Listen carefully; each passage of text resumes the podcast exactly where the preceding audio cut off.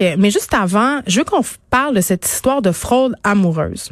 Euh, la SQ a fait une opération ce matin euh, pour euh, effectuer des arrestations. 12 arrestations euh, étaient prévues au moment où la SQ a fait cette annonce-là. On s'en va tout de suite parler à Mélanie Dumaret, qui est sergente responsable d'équipe au service des communications de la Sûreté du Québec. Madame Dumaret, bonjour.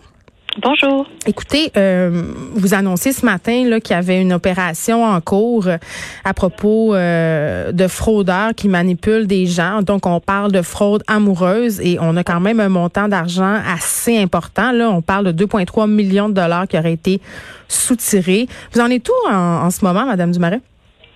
En ce moment, c'est que les personnes arrêtées euh, sont interrogées par nos enquêteurs et ils vont comparaître par vidéoconférence là, au courant de l'après-midi pour faire face à des accusations, notamment euh, de fraude et de recel. toujours selon leur degré d'implication dans ce dossier, parce que c'est vraiment un réseau qui était quand même très bien organisé et chacun avait un rôle précis là, dans ce réseau-là. Ils ont, ils ont opéré à partir de quel endroit, ces gens-là? Ben, la tête dirigeante et ses deux complices étaient à Québec et Lévis. Mais euh, où il y avait un problème, si on peut dire, dans leur réseau, c'était pour l'argent, faire les transferts d'argent en Côte d'Ivoire. Donc, il y avait six personnes qui étaient en Côte d'Ivoire, six suspects, qui, eux, étaient vraiment des euh, jouaient un rôle de relayeur. Et ces personnes-là ont été arrêtées par les autorités policières de la Côte d'Ivoire aujourd'hui. Donc, vous avez travaillé en collaboration avec ceux-ci, ainsi que l'Agence de revenus du Canada, je pense. Oui, aussi avec l'Agence du revenu du Canada, euh, Revenu Québec et le Centre d'analyse des opérations déclarations financières du Canada, le CANAF. Bon. Euh, est-ce que la fraude amoureuse, euh, le hameçonnage, là, on peut aussi appeler ça comme ça, Madame Dumaret, est un phénomène qui prend de l'ampleur? Ben, c'est un phénomène qui est là quand même depuis plusieurs années. Euh, c'est dur à avoir des chiffres parce qu'il y a toujours un chiffre noir avec la fraude, surtout la fraude amoureuse, parce qu'il y a beaucoup de gens qui ont honte de dire mm. qu'ils ont été victimes de ça, ou il y en a encore qui sont euh, amoureux du fraudeur, amoureux de la personne qu'eux ils croient pas que c'est qui ont été victimes de fraude, parce que le fraudeur les a tellement bien euh, mis en confiance et donc, ils croient, eux, que c'est vrai, qu'ils sont vraiment en amour, ils ont un amoureux dans un autre pays, puis qu'ils donnent de l'argent, et eux, ils voient pas euh, le stratagème. Donc, c'est un peu dur de savoir si c'est un, phénomène qui est en ampleur, mais c'est un type de fraude qui est encore très connu, qu'on voit encore souvent que les mm. fraudeurs utilisent pour avoir de l'argent. Tu sais, quand on lit ces histoires-là dans les journaux, on pourrait appeler à penser que ça prend une certaine naïveté pour pas, si on veut, se rendre compte qu'en ce moment, on est au cœur euh, d'une opération pour nous soutirer de l'argent. Mais en réalité, ce que vous voyez, vous, sur le terrain par rapport à comment ça se passe, c'est quoi? C'est-à-dire que ces gens-là, j'imagine, ne demandent pas de l'argent au départ. Ils doivent installer une certaine dynamique de confiance. Vous, vous me parliez de sentiments amoureux quand même. Pour devenir amoureux de quelqu'un qu'on n'a jamais vu, ça prend un certain temps. Là. Oui, tout à fait. C'est des manipulateurs. Les fraudeurs, c'est des experts en manipulation. Ils savent comment ça fonctionne et ils allaient sur des sites de réseaux sociaux, des sites de rencontres pour cibler les victimes. Le profil type d'une victime là, dans notre opération d'aujourd'hui, c'est des personnes âgées de 67 ans. Donc, c'est des personnes âgées, mais il y a des personnes aussi qui étaient vulnérables, des personnes qui vivaient seules, qui étaient malades. Et ça se passe sur plusieurs semaines, voire des mois. Là. Comme vous dites, ils ne demandent pas de l'argent après deux, euh, deux rendez-vous. Là. Il y a mm. vraiment une, une relation de confiance qui est établie tellement que la personne, souvent, va tomber amoureuse. Et puis là, le suspect qui est à l'autre bout, lui, euh, va profiter de cette confiance-là pour euh, inventer toutes sortes de, raisons pour avoir de l'argent, qui a perdu son emploi, qui veut aller visiter la personne, mais que bon, il n'y a pas d'argent parce qu'il a de la misère à avoir son visa, hmm. ou encore qu'il y a quelqu'un dans sa famille qui est malade ou que lui-même est malade et qui a besoin d'argent pour payer ses frais à l'hôpital. Donc oui, au début, ça peut penser que les personnes sont peut-être un peu naïves, mais c'est vraiment, dans tous les cas de fraude, c'est vraiment des manipulateurs. Il y a vraiment une relation qui s'établit à long terme pour qu'ensuite les fraudeurs puissent obtenir ce qu'ils veulent, qui est souvent de l'argent. Je me posais la question techniquement, là, vous savez, quand on envoie de l'argent, surtout à l'étranger, via des services comme Western Union, par exemple, ou autres services euh, similaires, est-ce que de leur côté, eux, ont une espèce de système, peut-être d'algorithme, qui pourrait servir un peu à déclencher une espèce d'alerte rouge concernant certaines transactions?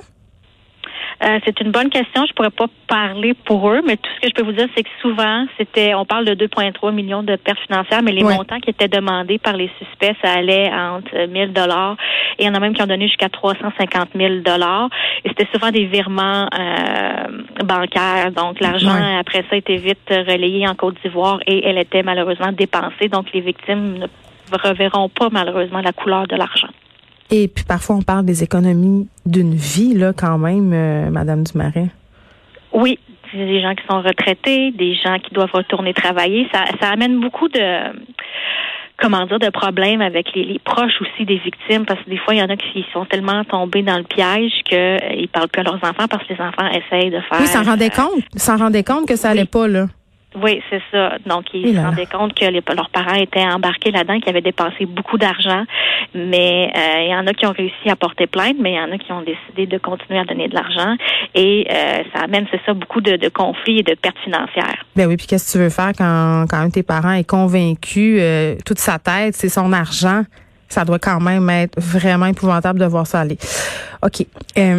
Qu'est-ce que vous conseillez euh, aux gens euh, par rapport au comportement peut-être dont il faut se méfier sur Internet? Parce que dans notre tête, on a les gros clichés là, du genre, euh, on reçoit un courriel d'une personne qui nous dit, ah, j'ai hérité d'un riche oncle, si vous me donnez 500 dollars pour que je puisse virer de l'argent dans mon dans votre compte, ça va pouvoir se faire. Ça, c'est le cliché. Là. Je pense que tout le monde le sait que c'est de l'hameçonnage, mais au-delà de ça, de quoi il faut faire, à quoi il faut faire attention?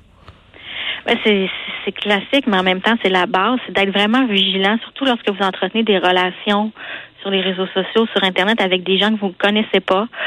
C'est d'être très prudent. Si vous avez des doutes, fiez-vous à votre instinct, n'allez pas plus loin. On a des outils aussi qui sont en ligne euh, que les gens peuvent consulter pour les, les, les victimes en tant que telles. C'est un questionnaire qui parle de ma relation est-elle sécuritaire? Ça s'adresse aux personnes qui ont des doutes sur leur relation en ligne. Dès qu'il y a un montant d'argent, il faudrait peut-être se poser des questions aussi pour avoir peur de poser plus de, questions à la personne. Tu as perdu ton, ton, emploi, qu'est-ce qui mm-hmm. s'est passé? Puis aussi, ça devrait aussi allumer une petite lumière quand la personne veut avoir votre argent. Parce que c'est pas normal, normalement, dans une relation amoureuse, qu'on demande de l'argent assez régulièrement, des gros montants comme ça. Puis pour les proches des victimes, il y a aussi un autre, euh, un autre document qu'ils peuvent euh, lire en ligne. Ça s'appelle Rompre avec la fraude. Ça s'adresse aux personnes qui soupçonnent qu'un de leurs proches est aux prises avec une arnaque amoureuse. En gros, ce que ça dit, c'est d'être patient parce que souvent, c'est ça, les personnes croient qu'ils sont tombés en amour. Donc, il faut être patient, leur laisser du temps, mais ne pas euh, hésiter à leur donner des conseils, alors essayer de leur faire voir la réalité en face qu'ils donnent peut-être leur argent dans le vide. Mais dites-moi, Madame Dumaret, dans les personnes qui ont été victimes de fraude euh, dans le cadre de votre opération, la personne là-dedans a vu, entre guillemets, euh, son amoureux ou son amoureuse? Non, non, non, jamais. Puis c'était toujours des photos. de, des vraies photos? J'utilisais des photos d'hommes ou de femmes là que si on allait chercher sur internet, on, les trouvait aussi là. C'est des photos euh, pas, d'eux, mais c'est d'autres photos là de de, personnes là, qui, existent vraiment là, mais que c'est pas eux. Et donc, ça veut dire euh, que ces personnes-là pouvaient même pas être certaines qu'ils parlaient bien à une personne. Tu sais, ça se peut qu'ils aient parlé à plusieurs personnes dans le cadre d'une conversation alors qu'ils croyaient parler à leur, à leur prétendant. Oui, c'est ça. Et là là. OK. Euh, merci, Mélanie Dumaret, qui est euh, sergente, pardon, responsable d'équipe des services des communications de la Sûreté du Québec. Des histoires euh, de fraude amoureuse comme ça, il y en a beaucoup. Ça date pas d'hier, mais évidemment, avec l'avènement des réseaux sociaux, là, moi, je pense que quand je vais voir mes messages autres, euh, il se passe pas une journée, en fait, sans que j'en reçoive euh, des messages comme ça d'hameçonnage, là, puis ça vient euh, d'un peu partout, tu sais. Euh, puis souvent, tu regardes ça, puis c'est toujours le même la même chose qui revient, des courriels pas très clairs de gens qui veulent entrer en contact avec moi. Vous voyez, je suis en train de le regarder pendant que je vous parle. Là. Je me suis dit, ah, je vais aller voir si j'en ai. Euh, j'en ai comme une quinzaine qui date euh, peut-être de 48 heures. Là. Salut, toi et moi, je pense qu'on devrait se connaître. Un autre, bonjour, tu es très jolie, j'aimerais vous parler. Un autre, serait-il possible de parler avec vous? Puis, il faut parler de la solitude des gens, c'est-à-dire les personnes qui vivent seules. Euh, puis encore plus en temps de pandémie, là, on en a jasé beaucoup là, de la solitude. Euh, le confinement a exacerbé tout ça. Des personnes peuvent se sentir très, très isolées et il n'y a pas un besoin plus humain, plus fondamental que celui de tisser des liens avec d'autres personnes et que celui aussi d'entrer en relation amoureuse avec une autre personne. Puis la madame Lescu le disait, tu sais, dans le cas de cette fraude-là, ce sont des personnes âgées environ de 67 ans. Tu sais, à cet âge-là, tu dis peut-être, euh, c'est difficile de croire en l'amour. Là, ça t'arrive, il y a quelqu'un qui t'accorde l'attention. Tu sais, la petite voix que tu as à l'intérieur de toi qui te dit, ah, c'est peut-être pas normal.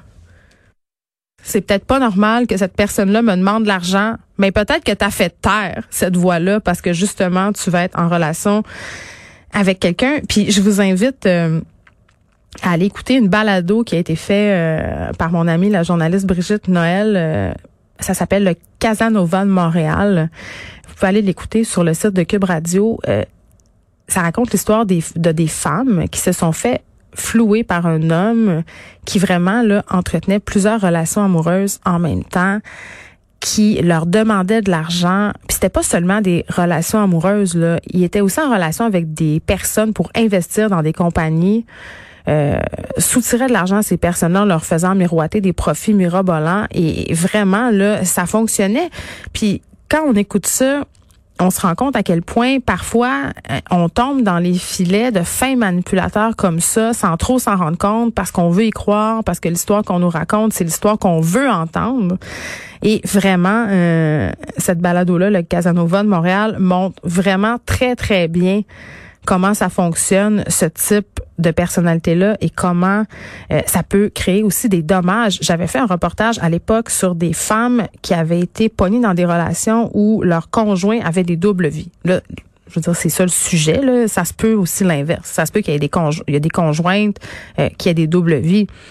Mais l'affaire qui revenait le plus souvent dans les témoignages que j'avais recueillis, c'était rétrospectivement, quand je regarde toute cette situation-là avec le recul, c'est ça qu'elles me disaient, ces femmes-là. Elles étaient quatre. Tous les signes étaient là. Mais quand j'étais dedans, je m'en rendais pas compte. Puis, ah, tu sais, la, la dame de la SQ nous disait, il y a de la honte. Les victimes, souvent, ne veulent pas en parler. Mais c'est ça qu'elle me disait, ces femmes-là. Je me sentais tellement épaisse après coup d'avoir cru à ça parce que c'était impossible. Écoute, le gars, il est jamais là. Il, il rentre pas coucher trois soirs semaine. T'as des excuses. Je sais pas, il est où. Je sais pas avec qui. Il y a du monde qui appelle. Tu sais, c'est évident, mais quand j'étais dedans, je m'en rendais pas compte. Donc, c'est facile de juger ces gens-là, mais euh, je pense que ça peut arriver à tout le monde.